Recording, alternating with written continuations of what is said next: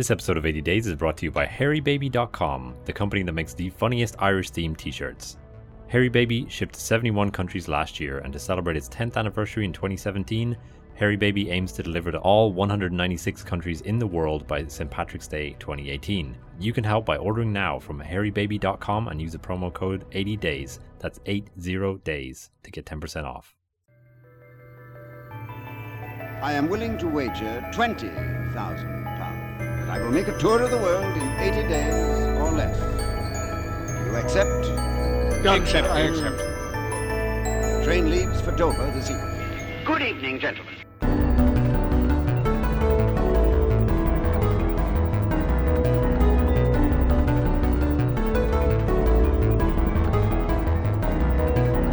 Hello, everyone, and welcome to 80 Days, an exploration podcast. Today's podcast is brought to you by four history and geography nerds in an internet powered balloon. This podcast is dedicated to discussing little known countries, territories, settlements, and cities from around the world. My name is Luke Kelly. I'm broadcasting from Hong Kong, and joining me are Mark Boyle in Surrey in the UK. Joe Byrne in Bern, Switzerland. and Aaron Barkley in Richmond, Virginia, in the United States. and today we'll be resuming our discussion of Cuba. If you somehow haven't listened to our previous episode, we'd strongly advise you to do so before you listen to this one. When we left off last week, Cuba had been independent for around 50 years, having seceded from Spain after the end of the Spanish American War. In 1952, former President Fulgencio Batista returns to Cuba to run again for the presidency. Facing what looks like certain defeat, he stages a military coup and takes control of the country. At the time, American investments in Cuba, both through commerce and tourism, were heavy. Once back in power, Batista cozied up to US interests and wealthy landowners and was happy to profit off of those investments. Over time, many Cubans became unhappy with Batista's rule, and it's at this point that a young idealist named Fidel Castro steps into the picture.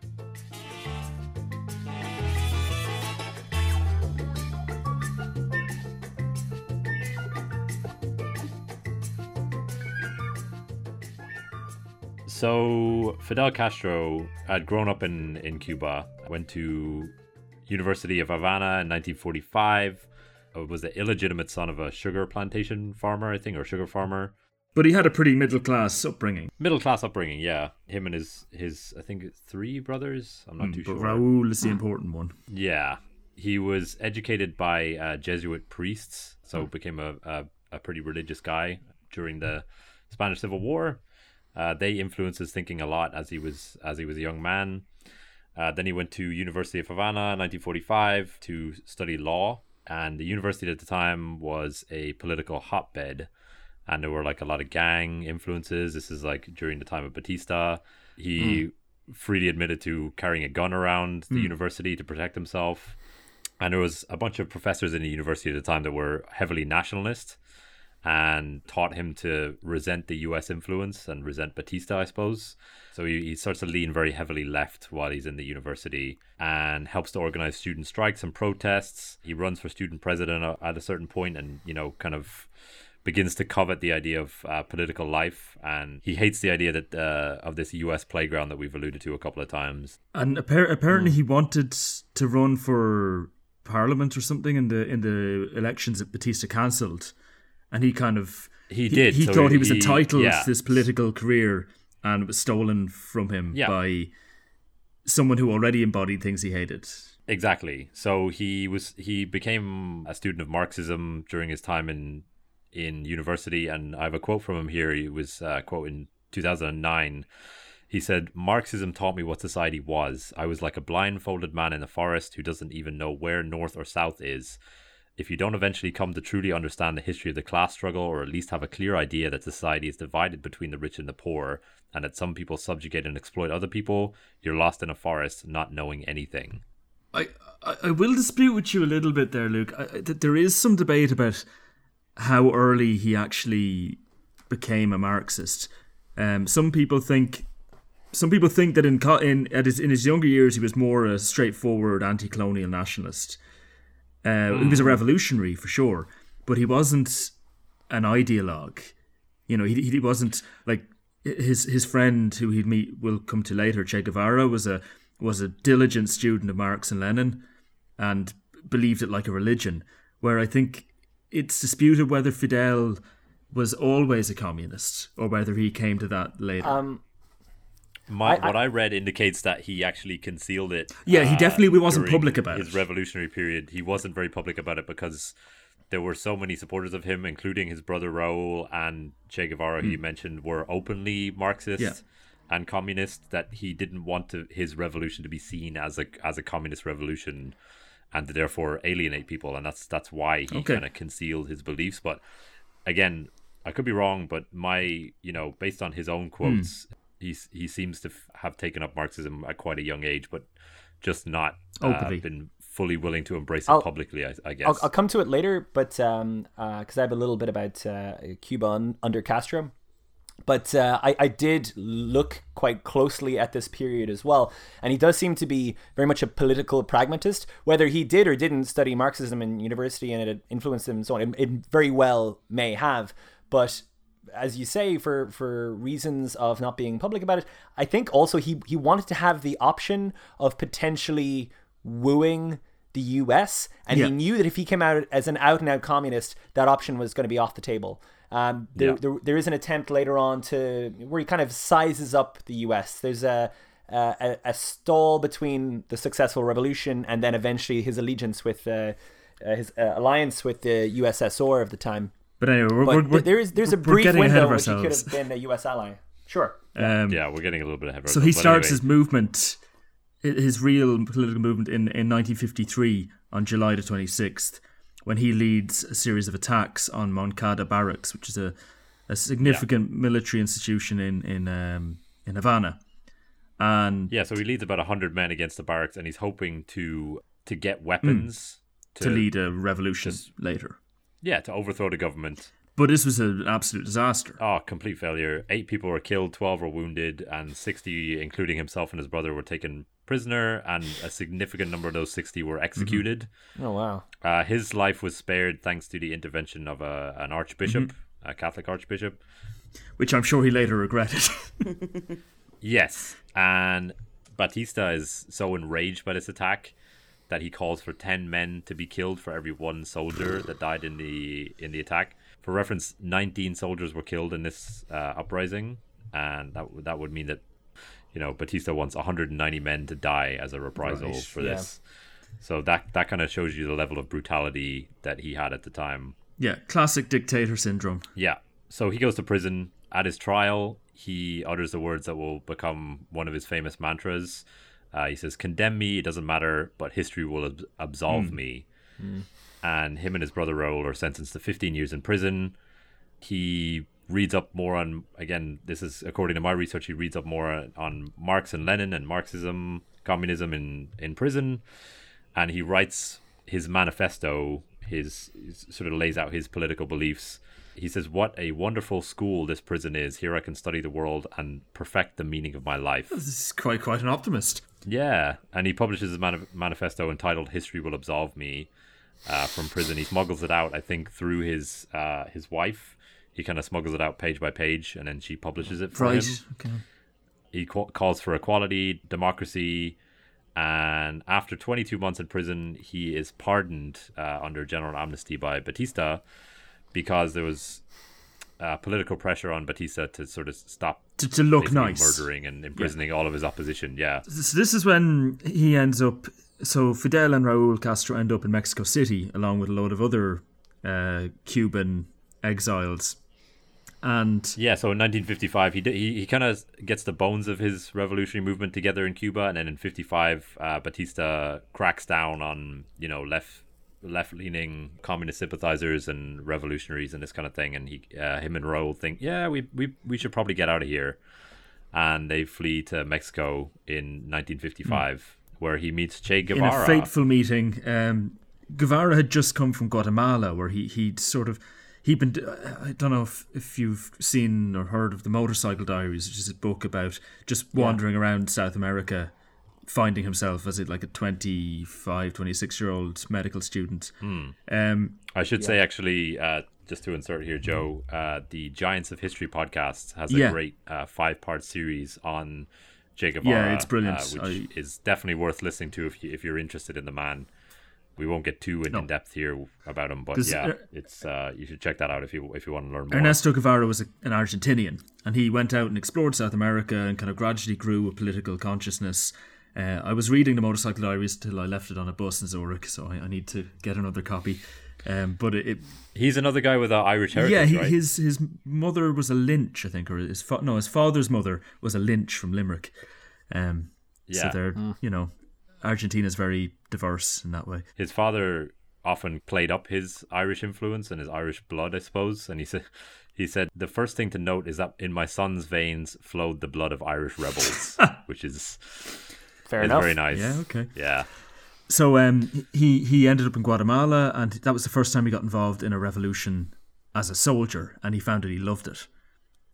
And during that revolution, this is a revolution against um, the president who'd been instituted by the US to support United Fruit, and he met loads of Cubans during this fight, including Nico Lopez. And Nico Lopez, when they moved to Mexico City, he they met each other again, and Lopez brought Guevara to this house where the Castros were having a meeting, and Fidel and Che just hit it off immediately. They spoke all through the night, and he, he signed up to the revolution like on that day. There was a group of about 80, 82 fighters, including the Castros, who were training in Mexico. In Florida, uh, former President Prio, the one who thought he was the best president Cuba ever had, even though he wasn't very good, he was in exile in Florida and he raised money, which they used to buy a ship called the Granma. Not grand, not grandma, but The- uh, gra- grandma, grandma. Although it does sound very similar. Yeah, Grandma. grand, G R A N M A, uh, which yeah. is a uh, and they bought this boat they loaded it up with arms they had all their training done uh, they've been trained by a soldier from the spanish civil war the republican side of the civil war and in december 1956 these 82 guys make the treacherous journey uh, across the gulf of mexico to playa las coloradas which is um, well, it's in the province of Cuba that's now known as Granma Province, uh, in memory of this Not grandma. epochal moment. Gra- gr- Gra- grandma. grandma, not grandma. Grandma. Enunciation's important. No, it is. Yeah, so he lands in Cuba and is immediately attacked Hmm. by uh, Batista's forces. Uh, they flee into the forest, into the interior of the island, and only 19 of them make it out of the. eh, Did you say 82? Yeah. I have 81, Joe. I'm not sure, but yeah, around 80 guys. One fell over the overboard. May- Well, actually, one did fall Possibly. overboard and they had to stop and save him. There you go. That, that, that, there you go. That's where he went. So they ended up arriving when it was bright, and that's part of why they were so brutally attacked by Batista. Like they were, there was air attacks, there was land attacks, and yeah, as you say, only about twenty guys survived, and they regrouped eventually up in the Sierra Maestra Mountains, uh, and started That's not a good position to be in when you're hoping No, to lose a revolution. when you Like lose- 20, 20 guys like three quarters of your Yeah. invading force of not that many people. on day one. Yeah. Uh, but they get into the Sierra Maestra Mountains. They're joined by revolutionaries who are in situ in Cuba, and they begin a guerrilla war. Yeah, they get help from locals Mm-hmm. as well, and they, their their ranks sort of slowly begin to swell.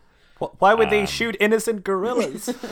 Somebody think of the animals. Harambe! Not the guerrillas. Uh, so just to zip through the revolution because we could we could do a whole podcast on it, um, but we're not going to.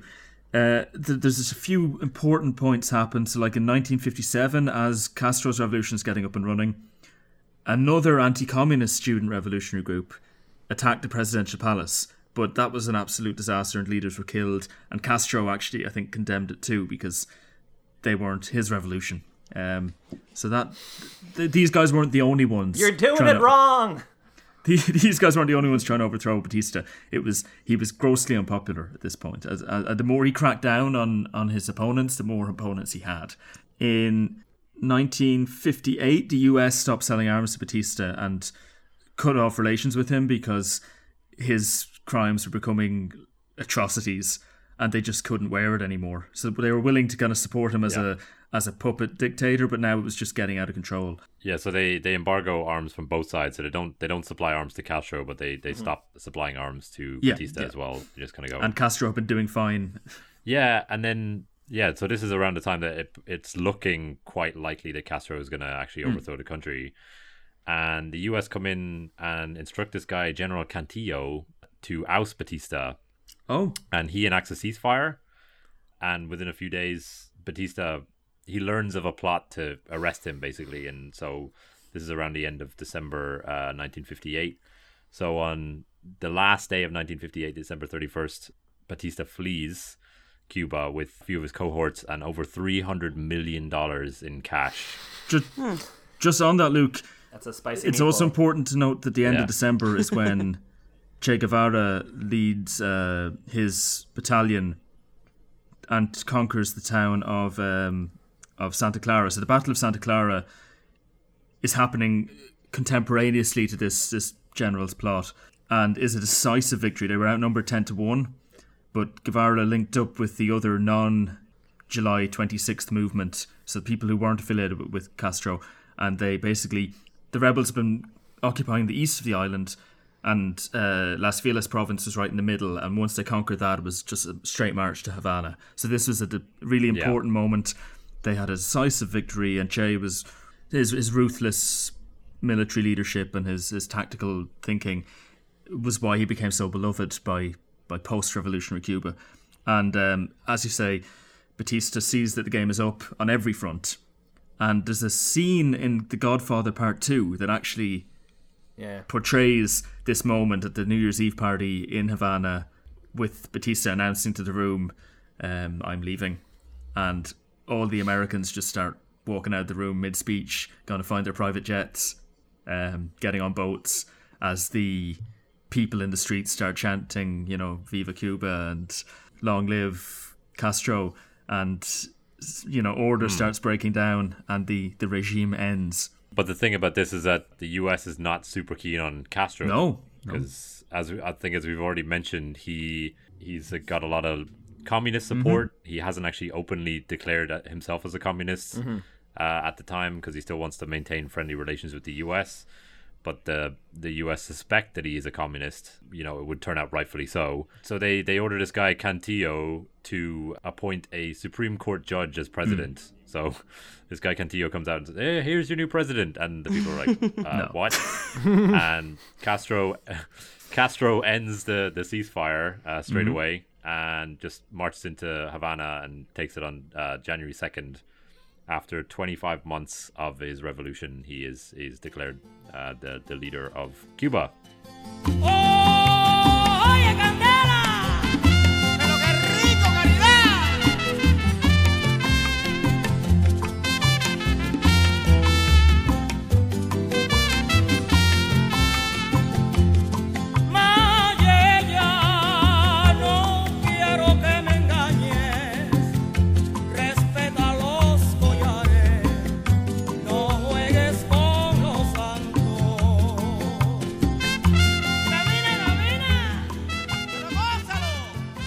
But oddly, and I didn't know this until we started uh, researching, he appoints he he appoints a president who isn't him, a guy called Manuel Yor Yor Yoretia Leo, who was an educated liberal and uh, and a Catholic, and the idea of this, and he, he wasn't a communist. The idea of this was that this was to appease the U.S. to have a, president that they could they could deal with, that they could accept. Um, But within six months, he'd But just a had figurehead, right? disputes with Castro, and he uh, he quit and emigrates to the US.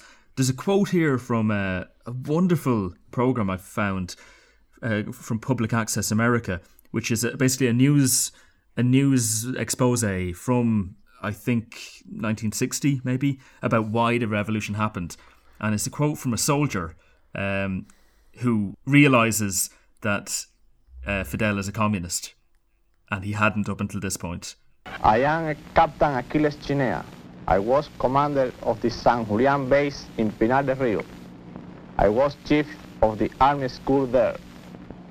When six communists were sent to teach at the school, I reported this to Fidel. This was last March. I then realized that Fidel too was a communist. I had to go underground and took refuge in the Brazilian embassy in Havana. After three months, I was transported to Brazil and then came to the United States. I am member of the anti-communist Christian Front and the Alliance for Liberation. I am ready to join those already fighting Castro. So there was a lot of uh, uncertainty about the nature of the revolution. Che Guevara started implementing agrarian land reform, redistributing any farms over a thousand acres were expropriated and given to the peasants. Uh, land belonging to foreign companies was nationalized. Um, companies were nationalized, and the Americans really start to see the nature of this this revolution now Just now. to inter- uh, interject here a little bit, there, there. I mentioned this earlier. There, there's a period right after the revolution of a couple of months where Castro still hasn't come out as being communist. He's still in the communist closet, as it were. Um, and I saw this strange interview with uh, Ed Sullivan. He was like uh, like a Johnny Carson kind of you know nighttime uh, TV show guy, and he Really went to, to Cuba and uh, really big show, really big show. Um, so he went to, to Cuba, and there's this whole weird, awkward interview with him and Castro, and he's like bigging up Castro and saying how great Castro is. And at no point does Castro like express his great love for the U.S., but he says a lot of very suspiciously neutral things. Uh, and Ed Sullivan ends with, "We want you to like us, and we like you." It's really like, hey, we, we, we know we were supporting Batista and all that stuff, but you know, we can be we can be cool. And Castro visits uh, vi- visits the U.S. in this period, in the first couple of months. Uh, Eisenhower, who was president at the time, um, he apparently goes golfing just so that even on the off chance he would bump into Castro, he doesn't want to be seen near him. However, Castro it's one of those awkward situations where you just don't want to run into somebody in public. so Particularly if he kinda like, insists on wearing you know, military fatigues and a hat at all times. Yeah. Yeah. Um, so Castro does make one meeting in the U.S. Uh, with a future president, Tricky Dick Nixon. Yeah, VP at the Nixon, time. Nixon yeah, met with yeah. him, and at this stage, still, that no one knew he was necessarily communist, but everyone was really suspicious. Well, he actually said on that tour, I know the world thinks of us, we are communists. And of course, I have said very clearly, we are not communists. Very clear. Ah, yes. Well, that that took care of that. Thank you for ex- thank you, sir. Nixon's quote on uh, on Castro is he is either incredibly naive about communism or under communist discipline. My guess is the former. uh, not like it's uh, Nixon to suspect communists everywhere. Yeah. Um. My I, I I watched a documentary about this period, and it was like um, Castro was asked what he thought about Nixon, and he's like, "Yeah, it's all right." And then Nixon was asked what he thought about Castro, and he said he needs to be watched carefully. Sounds very Nixon-esque. you're, you're kind of talking about uh, that period when things are getting nationalized in Cuba, and I saw kind of it, it can be viewed in two different ways. From the U.S. side, um, they see you know Cuba's going communist. They see that the government is harassing U.S. businesses, and they see that they're worried about nationalization, Yeah. you know, with good cause, as it turns out. But the Cubans are worried about what the U.S. companies are doing in terms of they are so nervous about everything. They start extracting all of the reserves and all the cash and everything useful that they have in Cuba and pulling that back towards the US. So for the Cubans, they felt perhaps like the US is, is almost a kind of a semi-colonial power in terms of the resources they're taking, mm-hmm. but also in terms of the infrastructure that they are dismantling out of fear of Castro. So Castro felt like he had to get in there kind of fast and nationalize things like like like real quick because otherwise all of the American infrastructure would be gone. the the description I heard about this, which is a- an interesting one, is that it's it was kind of like an economic colony of the U.S. Like there was Yeah. Just so much, so many U.S. businesses and so much U.S. control on the island. It was it was effectively controlled by the U.S. Uh, in terms of like economic interests. So yeah, as, as you say, Castro wanted to maintain the infrastructure and the the companies that were there. So just kind of nationalize them all very very quickly to make sure that they did, didn't have a chance to sort of flee the island. Yeah. So Che goes on an international tour, building up relations with other places. There's also thought that maybe they wanted to take him off the Cuban stage for a while because he kept talking about Marxist Leninism. Um, but at the end of all of this, we end up with a very strong relationship between the USSR and Cuba because as America completely turns the possibility of America ever being an ally closes, you might as well cozy up to the other superpower uh, completely and open. Yeah, well, at because I think largely because of Batista, uh, Castro realizes because of how much money that Hmm. Batista's uh, taken out of the country. Uh, Castro realizes that he needs funding and Yeah. aid from a larger somewhere. power, and And just two little things before we move on to America's response. Um, we have Che is a, as a medical doctor. Che Guevara is a medical doctor by training, so he publishes his pamphlet in 1960 called "On Revolutionary Medicine," and creates the idea of this public, free edu- uh, medicine uh, business. But he's hampered by half of all medical doctors fleeing to the US, so there's only 3,000 doctors left on the island uh, in 1960. But this this is kind of a bedrock thing that the Cubans are very proud of. There is some dispute about whether their numbers, their statistics on health are reliable. Uh, obviously, all left wing uh, agitators and, and activists say they're brilliant. All right wing agitators and activists say they're all liars. the truth is probably something in the middle. Uh, it seems to be quite a good system, but probably not as brilliant as the government says it is. Uh, because governments tend to not tell the whole truth. and just uh, one other thing is post revolution, you get a lot of people fleeing Cuba, uh, middle class and upper class people for obvious economic reasons, but also um, Operation Peter Pan was a, a movement to to send children abroad. So they, it was facilitated by the Catholic Church to send children from Cuba to the US to be raised by Catholic families in the US and not by communism. There's also uh, something that we didn't have a, a, a big chance or much of a chance to mention. It's uh, like a large Chinese population in Cuba, or there was a large Chinese population in Cuba at the time. We, we won't get too too much into it, obviously, but I just want to touch on it here. And this When is- slavery was banned, they were brought in as workers. yeah, they were brought in as workers for the sugar, sugar plantations, that sort of thing. So what did what did America do to try and uh, Well, we we did what was our habit at the time, and uh, really still is, and got involved in their business and tried to take over the government because that's what you do when you're American. Um, No. I, yeah, and yeah, and the subject of governments not being completely honest, this was a tremendous embarrassment for everyone involved. Um, so that was the the 1961 Bay of Pigs invasion, which uh, spoiler alert was a catastrophic failure. Um, and basically, it was a direct response to, well, a sneaky response to everything that y'all just talked about. You've got Cuba cozying up to the Soviets, which made Americans incredibly nervous, as, you know, Russia, or the Soviet Union at the time, was really far away. They were kind of this distant threat. But Cuba's right next door, and the idea of them being buddy buddy with the Soviets made us really uncomfortable. Um, didn't particularly like the idea of communism in the first place. You had all of these back and forths, um, and it all comes down to money. It's always about money. But you've got Castro, you know, endangering trade. He's trying to get his oil from the Soviets instead of from us. We're not into that. Um, responded with economic embargo. Castro responded by seizing and nationalizing U.S. owned companies in Cuba, which we didn't take kindly to either. So it was just mounting tensions. Um, and finally, you have this was initially during the Eisenhower administration. He kind of nudges the CIA and says, "Hey, you guys have a really great track record for taking out unfriendly governments in this region and putting in governments friendly to us, which may or may not be good governments, but they're U.S. friendly governments.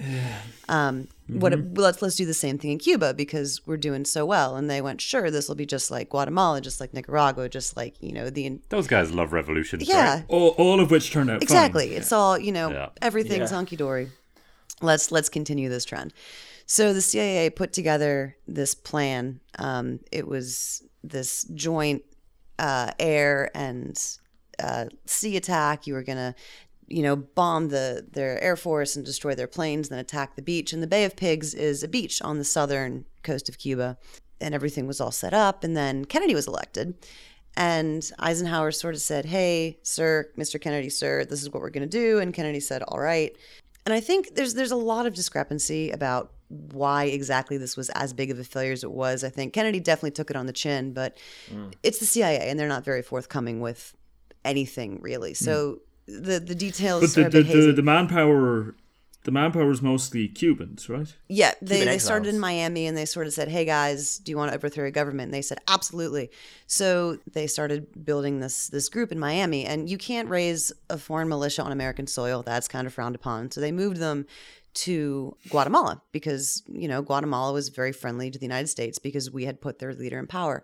So you had this. Yeah, that'll help. Yeah, you know, they're very friendly. Um, so you had this group that was being raised and trained, pulling from all over. You've got Cuban uh, revolution or Cuban expats. You've got Guatemalan people. You've got a few CIA operatives, but mostly it was Cubans. And some of whom had fought with Castro and then didn't realize he was a communist. Yes. That- And they were kind of hoping to emulate the. Castro model, where it's like, hey, we'll land on the beach, and then a bunch of people will come and then we'll join the be like, mountains yeah, let's and we'll overthrow move Castro west together. and we'll do it all over again. Exactly. Revolution. And really, it- Exactly. the history suggests that this was a good idea.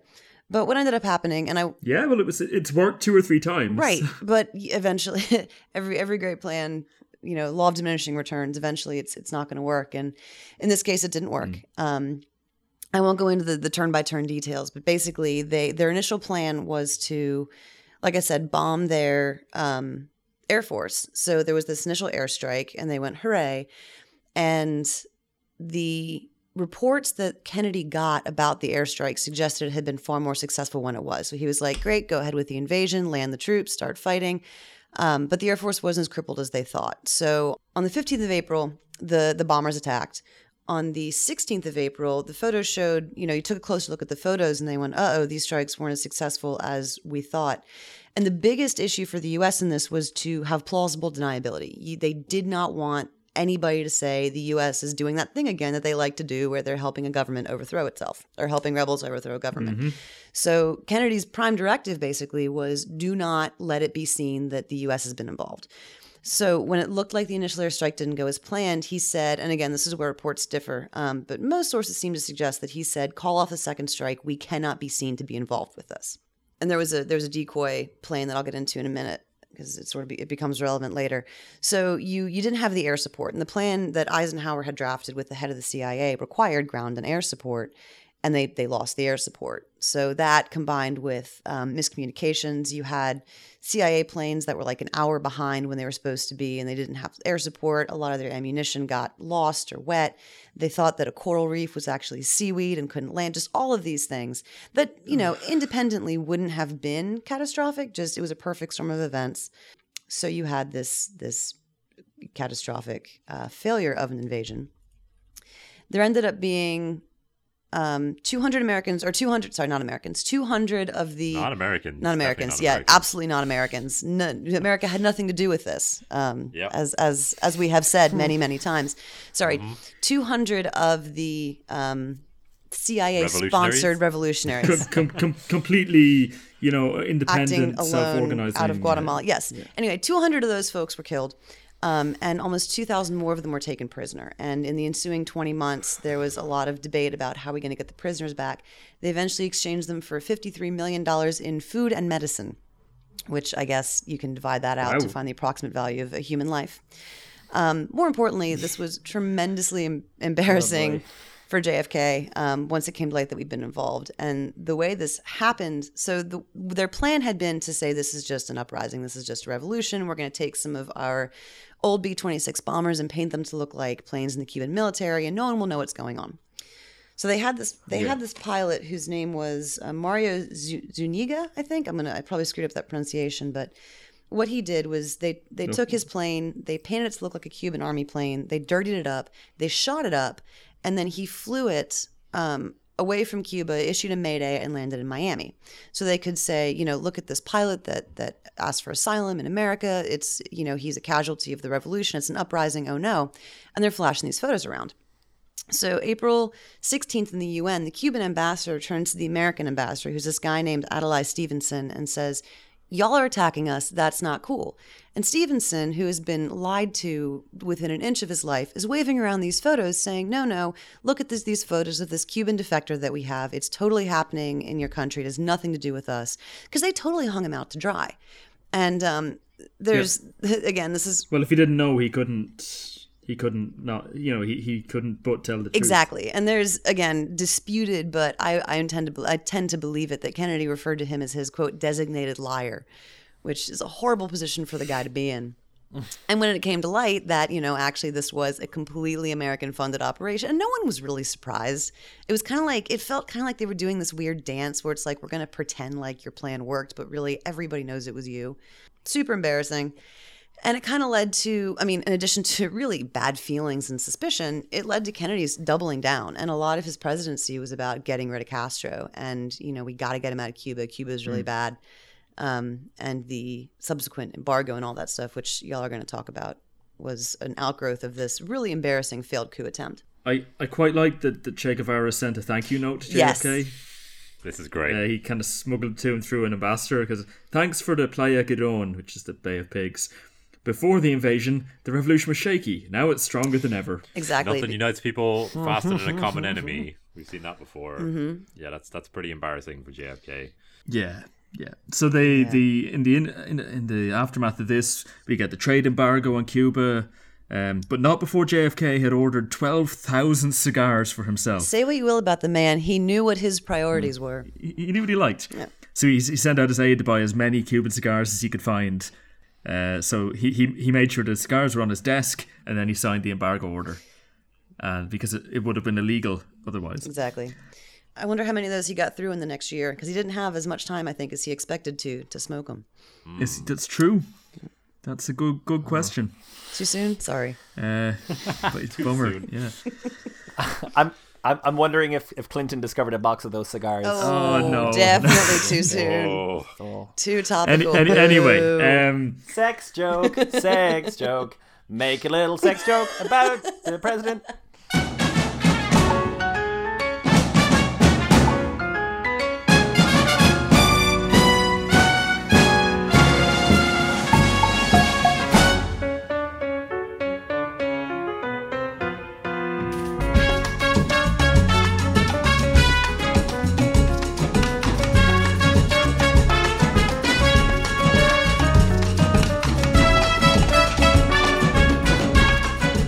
The embargo on trade with Cuba pretty much persists to this day, with some changes. It's been loosened on some fronts recently, but since 1962, it's pretty much been a, an embargo on trade between the US and Cuba.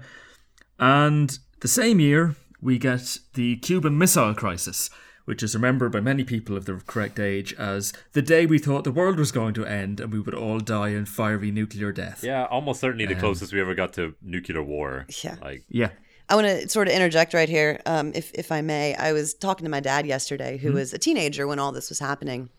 Yeah, And, yeah, this um, was this was my mom and yeah. Yeah, and it's like, hey, Bay of Pigs, pretty fed up, right? And he's like, yeah, it was really scary. And then he just wouldn't really say anything else about it, which I thought my dad loves talking about this sort of stuff. So I don't know if he got distracted and walked away from his computer or what, but it's it was really telling that it was just like that was No, this was the most terrifying week for or fortnight for you know Everybody, for the Cold War, yeah. basically. And I feel like we don't, Um, or I certainly don't feel like I have the the perspective that they had. That's like, yeah, this happened. This is history. This is crazy. But yeah, it was intense. So, So basically, in, in July of, of 1962, um, Russian Premier Khrushchev uh, had reached a secret agreement with Castro to install nukes on the island for defensive purposes, uh, to install nuclear intercontinental missiles. Uh, in September, President Kennedy w- was shown photographs of these sites that were being built to house the medium and intermediate range missiles and he publicly warned against an arms buildup. In October, he was shown even more advanced photographs. These these sites were still developing, and his warning hadn't been heeded. Uh, some people suggest he just bomb the country now and flatten it and, and, and start again. Um, Kennedy was a bit more cautious, and he addressed the nation to make public the situation. And uh, this this is what he said. Good evening, my fellow citizens. This government, as promised, has maintained the closest surveillance of the Soviet military buildup on the island of Cuba. Within the past week, unmistakable evidence has established the fact that a series of offensive missile sites is now in preparation on that imprisoned island. The purpose of these bases can be none other than to provide a nuclear strike capability against the Western Hemisphere. It shall be the policy of this nation to regard any nuclear missile launched from Cuba against any nation in the Western Hemisphere as an attack by the Soviet Union on the United States. requiring a full retaliatory response upon the Soviet Union.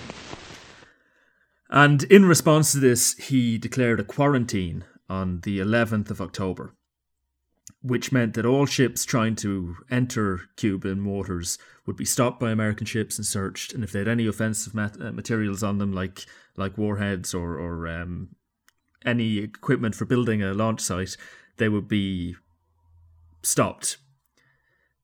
Khrushchev saw this as a violation of the freedom to use international waters, which is a, a declaration of war if you create a blockade. So the use of the word quarantine was very important here. We're very much walking a fine line of Not a of, uh, blockade. Definitely not a blockade. not a blockade. and Khrushchev said this this was an act of aggression which push man, pushes mankind towards the abyss of world nuclear missile war. So we get to DEFCON three uh, in America. Um, when when when the president of Russia says world nuclear missile war is close, you uh, respond. Apparently, in Russia, people are quite calm about it because the uh, news media was pretty. Because life was already pretty shit.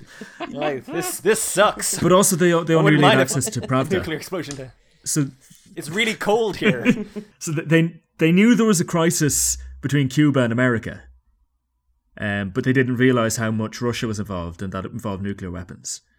So um, There, there was also uh, in the background of this. There was also this whole thing with the U.S. flying sp- uh, spy planes over Russia. Yeah, these yeah. U two uh, really uh, high altitude aircraft, Mm-hmm. and I think one was shot down, and uh, the, the there was an agreement for a while that the U.S. would stop flying these missions, and then the U.S. started again. So Yeah, it, it yeah. wasn't just all you know coming from Russia. It was they were egging each other on. oh no, They it was it was it was the brink. definitely like we learned a one sided hi- version of this history, but it was it was two sides Yeah. pushing off each other. It was it was you know the height of the Cold War. A lot of posturing. um, and the arms race.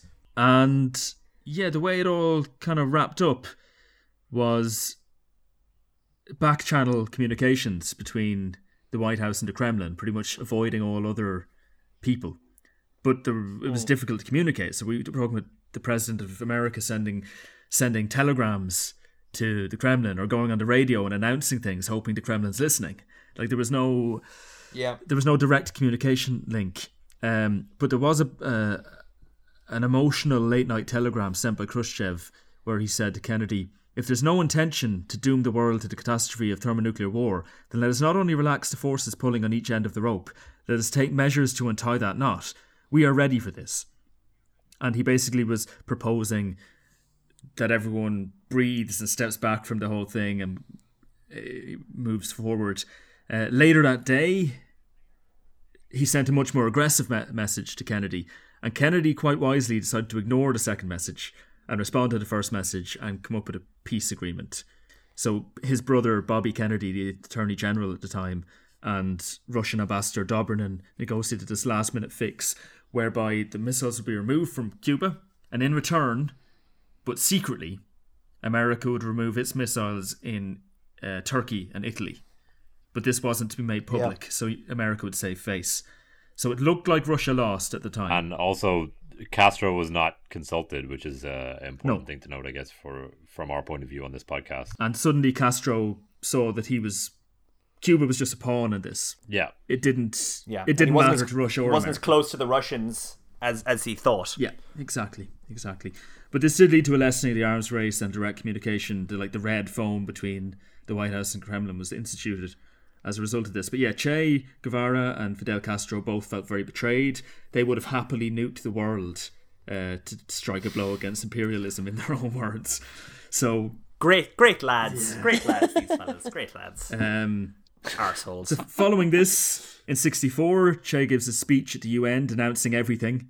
Uh, racism, apartheid, predicting I denounce all the revolutions. It's ju- ice um, cream, the little cherries on the ice cream. yeah. Uh, so he he did that, and then eventually he just left Cuba. He got got bored of being an administrator and went off to fight in revolutions in the Congo and in Bolivia, and eventually fatally in uh, Bolivia, where he was killed by by CIA linked Bolivians. Um, but his par- parting note to Castro says something interesting about the revolution.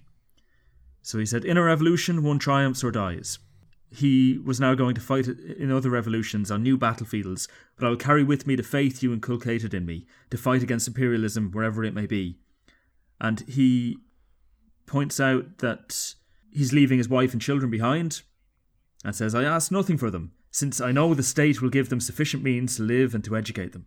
Thanks, Dad. So he really believed in this. Uh, yeah.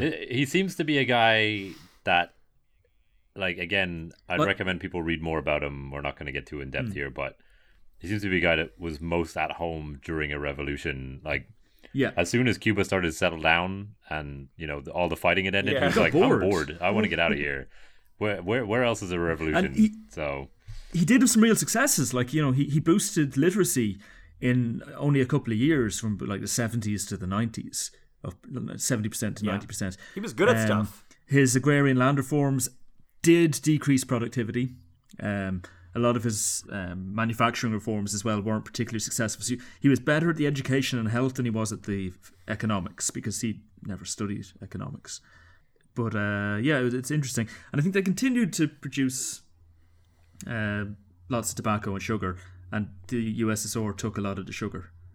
One other thing to mention about Castro is that he, he really loved milk and milkshakes and ice cream and cheese to a really weird degree, like eating 12 scoops of ice cream after dinner, kind of Is that weird? Really. Is, is the ice cream why uh, Shay and him fell out? Maybe. Shay was like, I don't like ice cream. So- I declare against ice cream. And Castro was like, Look, you, you said a lot of stuff, but the ice cream, you're going to need to go to Bolivia. my friend." he, he wanted to make Cuba have more ice cream flavors than America to prove their dominance. He wanted to breed super cows. I mean, if you want to beat us, get us in the ice cream flavors for sure. Yeah, whoa, exactly. uh, hit him, hit him where it That's where it hurts. yeah. he had a fight with his French ambassador by saying he wanted to make the best camembert in the world, and the French went, "You can't. It's our thing. You can't make the best camembert." And he only quiet. They only quieted the fight by by the ambassador pulling out a Cuban cigar and going, "We can't make these." All right. Did he You- call it Castro Bear? You can't make camembert. we can't make these cigars. All right. Tradition. Uh, Castro Bear. Castro Bear is also going to be my Halloween costume this year, guys. Just And the CIA tried to poison him by putting uh, botulism in a milkshake of his once, uh, because he loved. That's off the secret menu, I believe. So believe. just on that, that I, I got a I got a like a raft of little points about Cuba. I like the pun. Um, Good work. fro- you know under under Castro. Uh, oh, yeah. oh God! Oh. didn't didn't mean Cuba to make that raft? awful joke. Um, yeah. Um, so just you you led into the assassination attempts. There's a couple of things that everybody knows about Cuba: uh, old cars, uh, assassination attempts, and uh, cigars. The assassination attempts were formally called Operation Mongoose. I assume, uh, with the idea being that Castro is a snake, we need a mongoose to catch Sure. the snake. Operation Mongoose. Uh, JFK was really pissed off with how the Bay of Pigs went and kind of blamed a bit the CIA and the information he got from them for the failure of it. So he actually he gave the fired everyone who was in charge of that. he gave the job for this assassination to to Bobby Kennedy. Uh, J, uh, RFK basically holed up in Florida with uh, a bunch of guys and came up with ideas to to kill Castro. Most of them super dumb, like uh, like like the milkshake thing. like the military thing I, that has i've seen that repeated a lot and the what happened was they put the poison in a pill and put that in the machine that was making Yeah. the, the ice cream in the milkshake and it got stuck on the freezer uh, in inside and they found the pill later and they're like oh it's just a milkshake we just gave them never mind um, there was also, uh, you know, there's so many of these. There's no way to know whether they're true or not. Here, here are some things that have been said that they tried to do to kill Castro. Uh, very famously, an exploding cigar, a poison cigar, poison tea, poison coffee, poison diving equipment. I guess he was into diving. Um, poison ice cream slash milkshake. And one, my favorite, is an exploding conch uh, that they were going to place in the seabed. And while Castro was diving down with his poison diving equipment, they'd blow him up with a, an explosive conch. It's all super dumb It's stuff. like they got their assassination ideas from the Three Stooges. Or or like early the James Bond yeah. movies. Incidentally, incidentally, Ian Fleming uh, actually had a discussion with uh, JFK and RFK about this and gave them some ideas about how they might kill Castro. It didn't work. According to the BBC, there was over 600 plots on his life. Uh, not necessarily attempts, but Did anyone try to No, shoot him? Castro, I expect you to die. And he's like, nope. going to the cars, a thing everybody knows about. Um, as a result of the embargo, they weren't able to get new cars in from the US. They did get some cars in from Russia, but as everybody knows, Russian cars were crap. Uh, they were Ladas. Uh, they had some Lada engines and Lada cars, but in general, the, the cars, even today in Cuba, are um, you know uh, Chevys, Buicks, Pontiacs from the 50s, uh, held together with you know chewing gum and sticky tape. But they've gotten really good at um, at repairing old cars. Exactly. Which is a skill that the West doesn't have. They also have camellos, which are uh, truck buses, where they take basically a truck, uh, like a lorry, and they attach a trailer full of people to it. So it's like the body, the, the, the people carrying element of a uh, of a bus stuck onto the back of a truck, and they're there today as well. You mentioned Shea went to some different countries, including Bolivia. The Cuban army were very active abroad. We mentioned them in our Namibian podcast because they took part in the Angolan uh, Civil War. Just to mention some of the countries is totally bonkers. So in the Americas, they went to Bolivia, Grenada, Nicaragua, El Salvador. In Africa, they were active in Angola, Somalia, Eritrea, and the Congo. And 1,500 troops fought in the Yom Kippur War in 1973 What? between Israel and some of their neighbors. Yeah, On they, they, the they joined up with uh, Palestinian side. uh, in Syria. They joined with Syria because Syria is an ally with Russia as well. Oh. So uh, there was 1,500 there, and- and, and I it think still also is. like uh, I can't remember the exact quote from There's, Castro. uh, he basically, he basically had a philosophy of if there's a revolution happening against capitalism, I want to gotta be be there. in. Like I want to be involved. And and also the Cubans were probably also in Vietnam, although it's it's hard to say anything about that clearly. They probably fought in Vietnam during the conflict with the US there as well. In the 80s, 90s, um, there's a, this is referring now to a, Radiolab podcast uh, called Los Frikis. Um, there was a sort of a, a cultural revolt against uh, the uh, overbearing nature of the Castro uh, dictatorship as it kind of became. And soldiers returning from Angola uh, were carrying HIV and basically introduced HIV to, to Cuba pretty much in, in the 80s. And you had these these guys who called themselves freakies who were uh, punk, metal, music fans, and that was seen as like a huge rebellion against against the state to be fans of that kind of music. And as a as an act of rebellion, they would inject themselves with HIV. What? what? Um, That'll show them. yes, they would inject themselves voluntarily with HIV as as the ultimate kind of fu to to Castro. I don't Uh, I have a think that's how quote, quote from this. There's a quote from this: "When you don't have any more doors to open, death is a door." Oh. Um, and there's a great podcast on this uh, in Radiolab. Uh, so just to reference And that. in in the eighties, you get- you had huge amounts of people leaving Cuba. yeah, the, the Because, Mariel uh, boat in right? Yeah, Yeah. and this was precipitated by hundreds of folks breaking into the Peruvian embassy looking for asylum. Um, there was a bit of a crisis. Castro didn't really know what to do, so he decided to allow people to leave for the first time.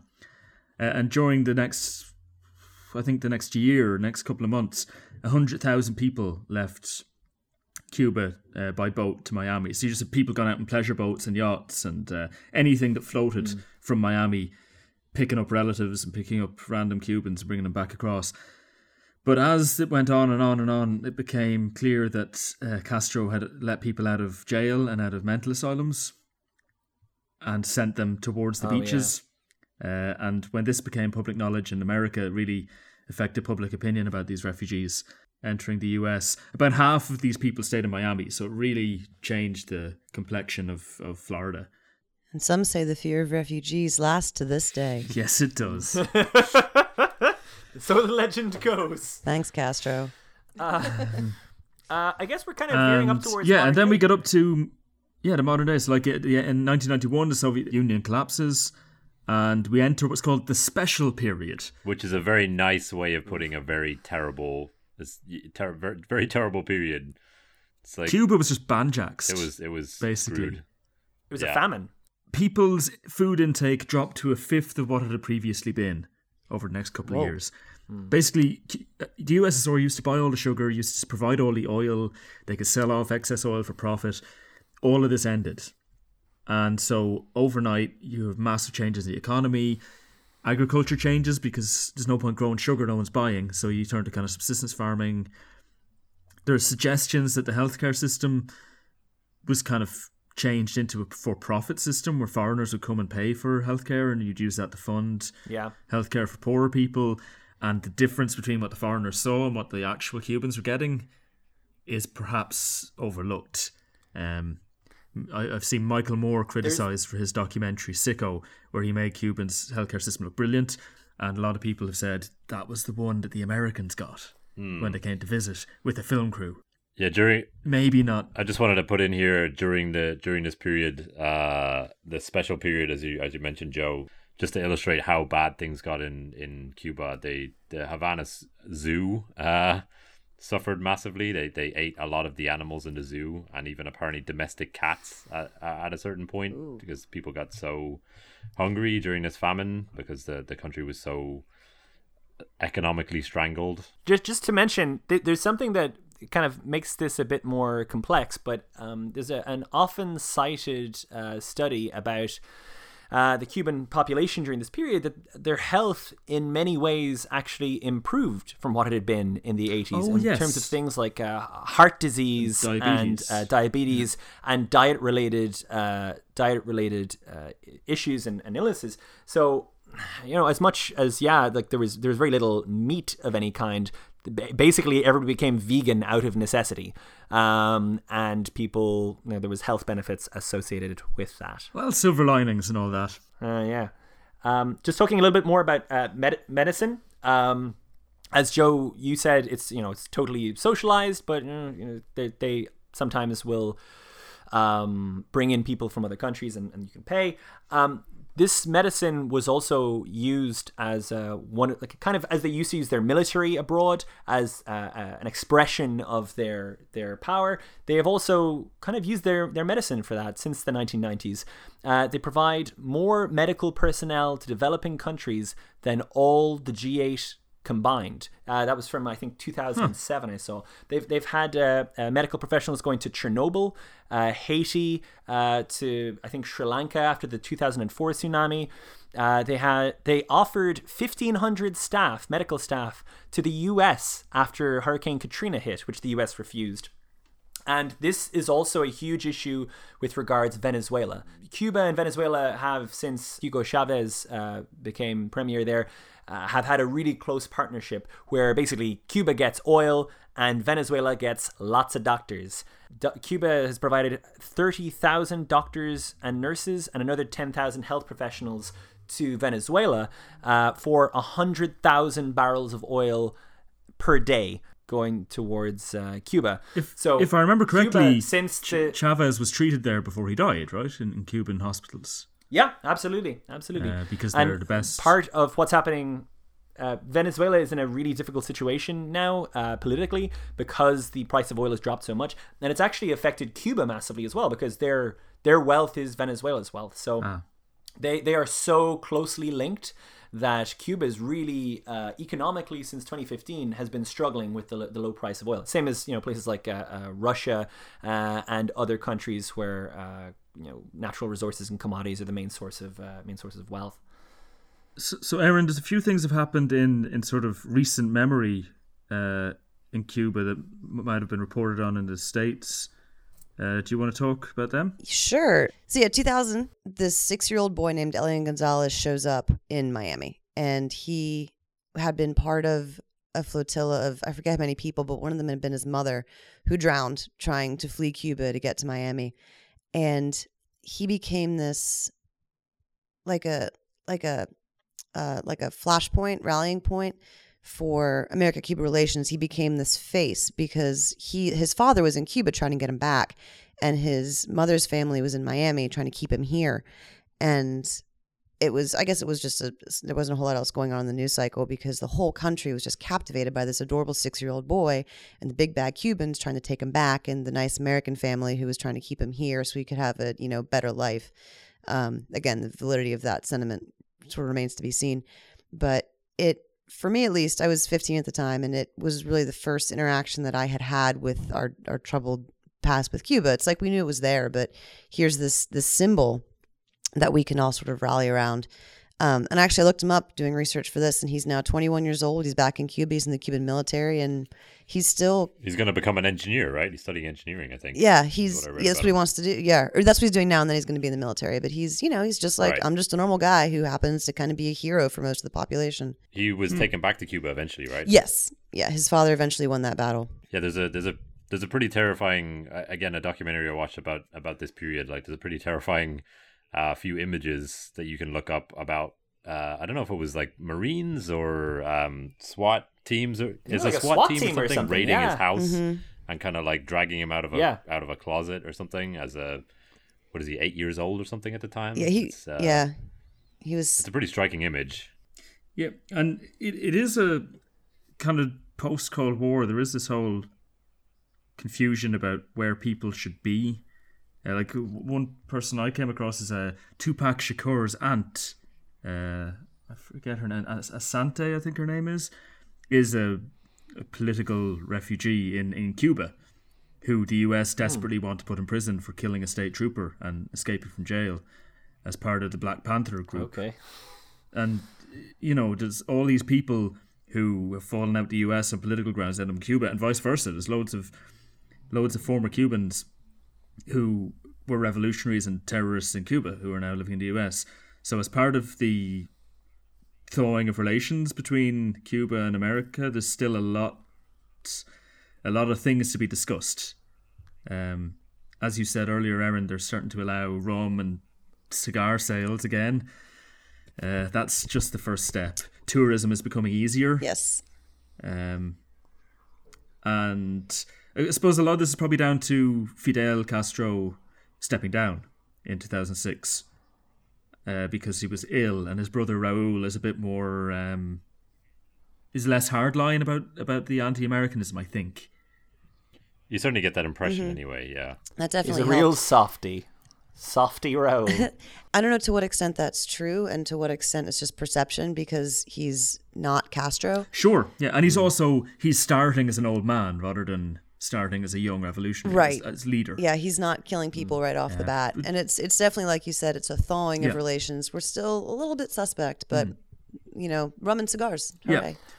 Um, and as I say, at the, at the start of the revolution, there were like tens of thousands of people killed in military tribunals. So like that was a, a, a very emotive time. there, there was also work camps uh, that they were using, uh, imprisoning uh, uh, Cuban citizens uh, who didn't like Castro very much. So Yeah. there- a lot of a lot of crazy and freaky stuff happened uh, as you know the Castros expressed their authority on the state between you know the 60s, 70s, 80s.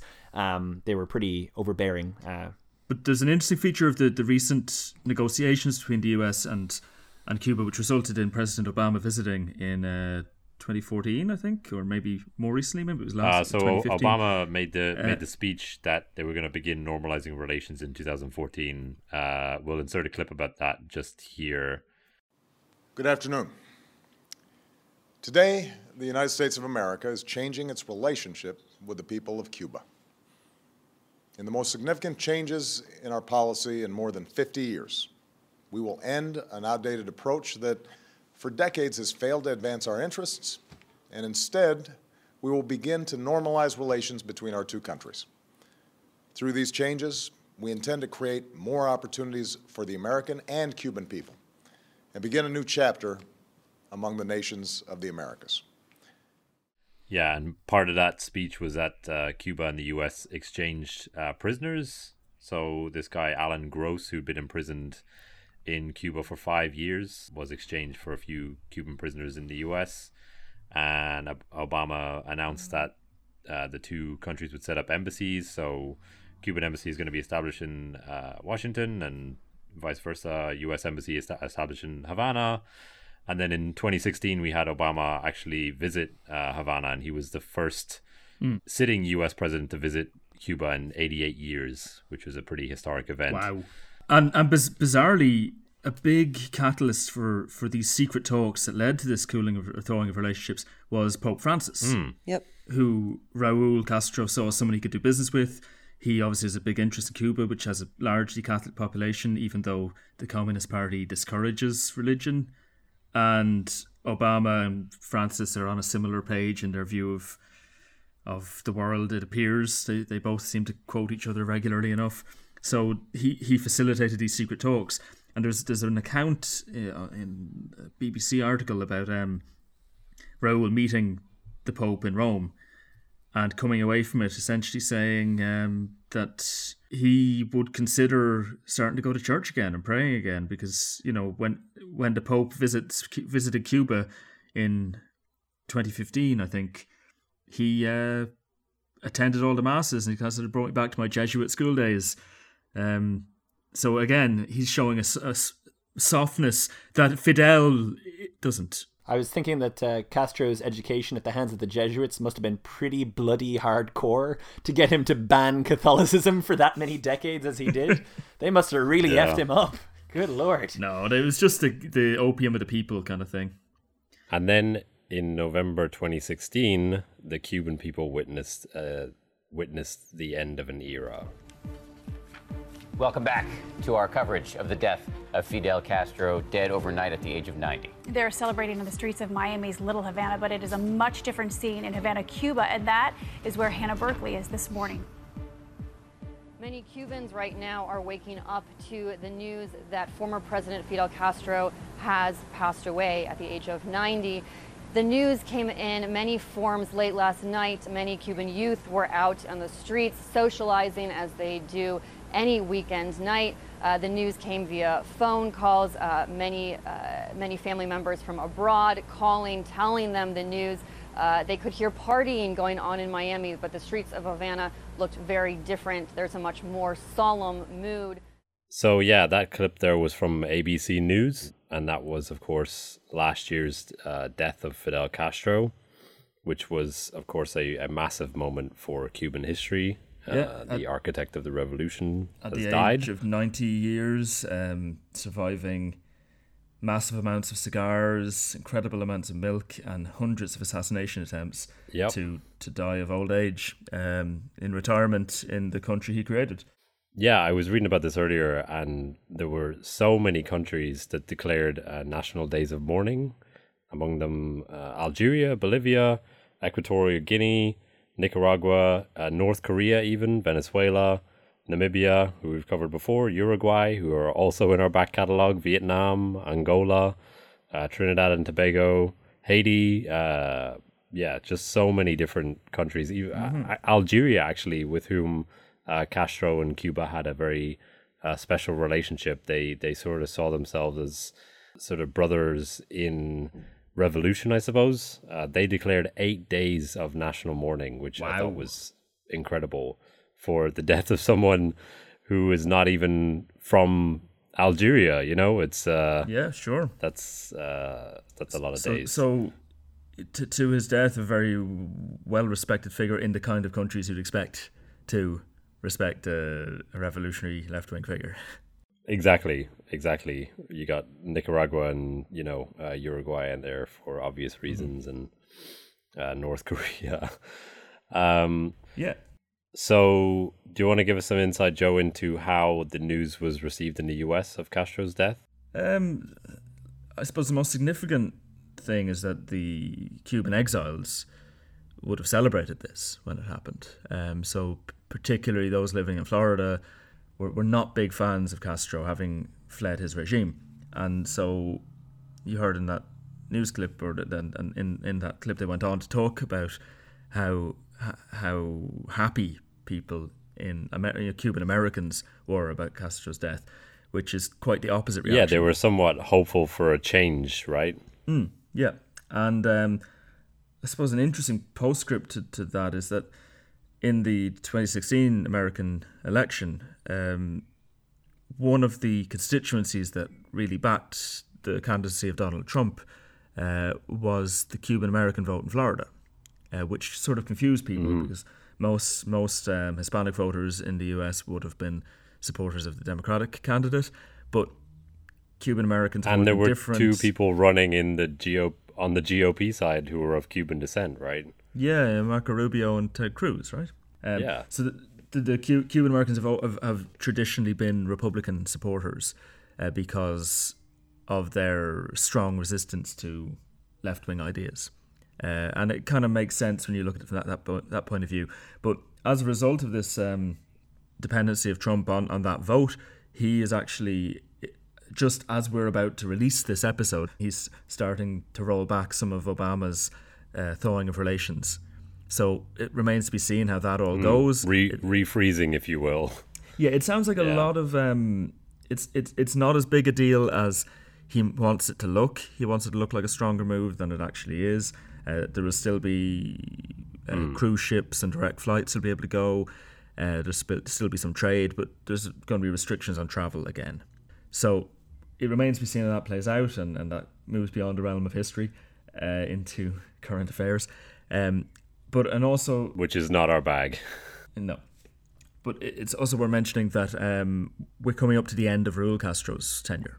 Oh yeah, he, this is his second five-year term, and he's signalled again um, in, in in the week before Trump began rolling back these um, these agreements he made clear that elections are coming uh, in the next year or so, and that he will be succeeded uh, in around 2018 by someone who is not a Castro.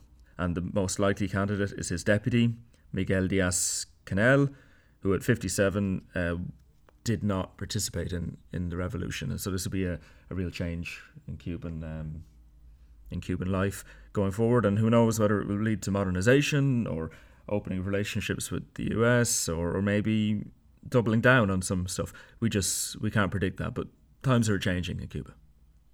Uh, a quick word on uh, sports. Yeah. Uh, Cuba is super keen on baseball. It's their number one sport.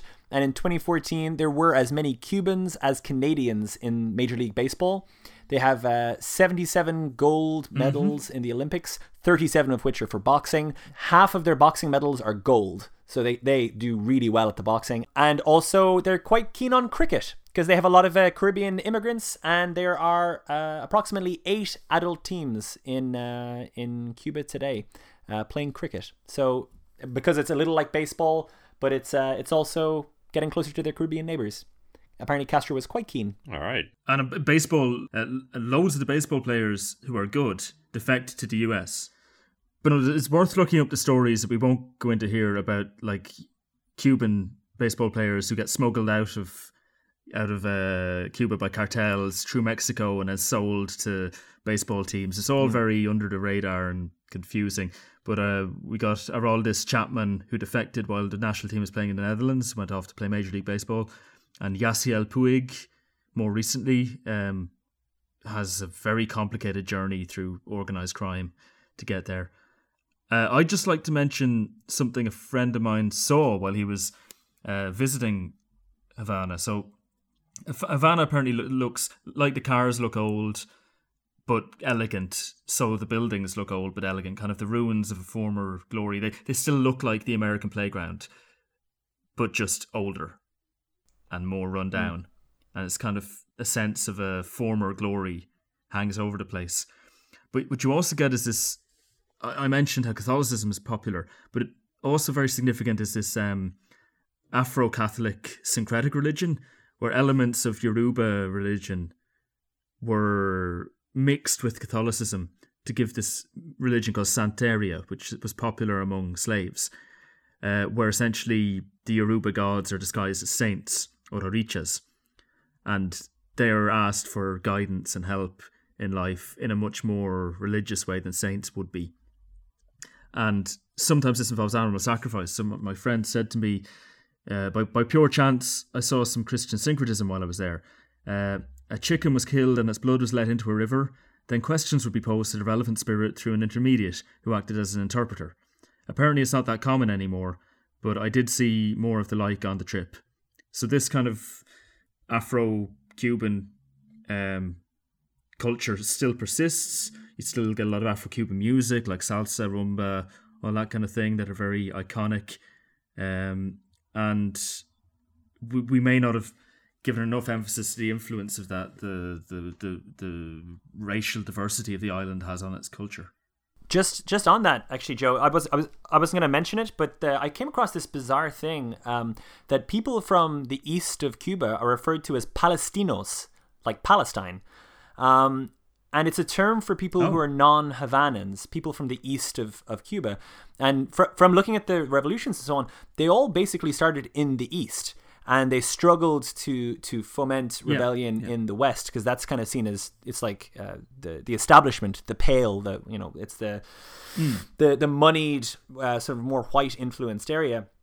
And um, there, in the east is a larger black and mestizo populations, uh, and it's based around Santiago, the, the second city, and formerly the original original capital. I found this this quote uh, talking about the levels of racism in Cuba against other Cubans from the east of Cuba, uh, from the area known as Oriente, which just means east. And the quote is, "To be black, Eastern, and shit is one and the same thing." Uh, to, yeah, just that there, there's a huge amount of internal racism in Cuba between people from Havana and people from the east of Cuba. All right. So, despite the communist revolution's re- e- efforts to create equality between the races, they maybe haven't succeeded. Exactly. And Erin, you were saying you were saying to us that you were in uh, you were having lunch in a Cuban restaurant yesterday before we started recording. Wh- wh- I did, what- yes. What, did they eat? Um, I don't know what they eat. I know what I ate. It's one of those. I assume it's authentic kind of cuisine. Um, but who really knows? I had a Cuban sandwich, which you know, and a lot of people think Cuban, they think spicy, uh, and they're very quick to remind you that it's not. It's flavorful, a lot of meat, um, a lot of salsa. Uh, fried plantains are a thing that they do at that restaurant. Again, I have no idea how authentic any of this is, but it is absolutely delicious. Hmm. And next time you guys are in town, we'll go. All right. Uh, unless anybody has anything else to add, I think that's probably a, a good enough place to wrap it up. We, we've definitely been talking for a while. Cuba, quite a quite a, uh history dense place, I guess. Cuba, There's a so nation much, of contrast. so much stuff that we did not Uh, get revolution after revolution after revolution, Yeah. and it's we didn't even get to talk about Guantanamo. That's true. Thank we God. never even mentioned Guantanamo, Yeah, uh, which yeah. is a whole Guantanamo other quagmire that we probably shouldn't even get into. Um, Super interesting. Maybe that's Pretty a mini touching. podcast.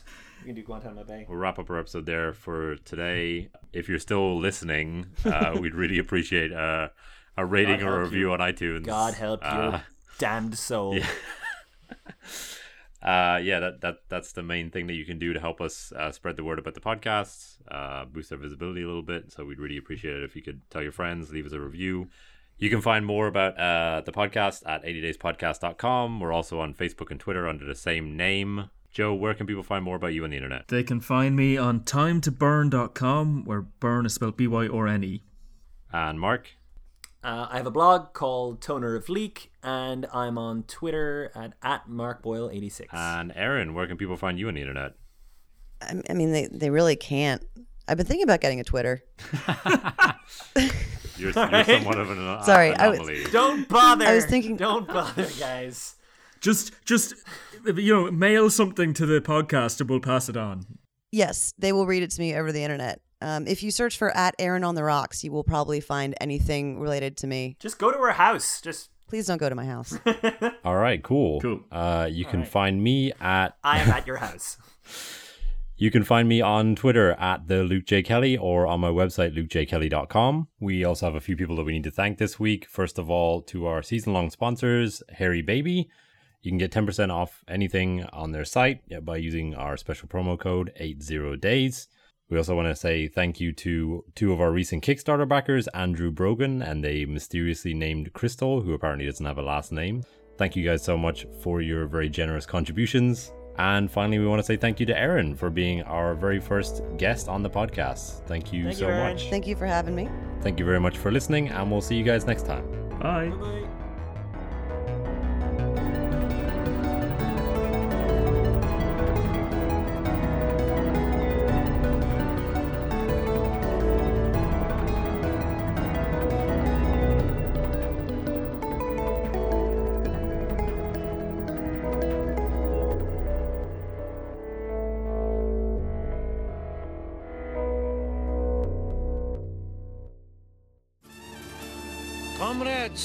nation is completely bankrupt. We have no choice but to abandon communism. I know, I know, I know, but we all knew from day one this mumbo jumbo wouldn't fly. I'll call Washington and tell them they won. But Presidente, America tried to kill you. Ah, they're not so bad. They even named a street after me in San Francisco. It's full of what? Presidente, three men are here to see you. They claim to have a trillion dollar bill. Ay, caramba! No, so the island's not for sale, eh? Well, will you at least permit us to live in your socialist paradise? You're talking about Cuba? Exactly. All we ask is preferential treatment because of my fabulous wealth. May I see? Oh, see with your eyes, not with your hands. Please, we are all amigos here. Mr. Burns, I think we can trust the president of Cuba. Now give it back. Give what back?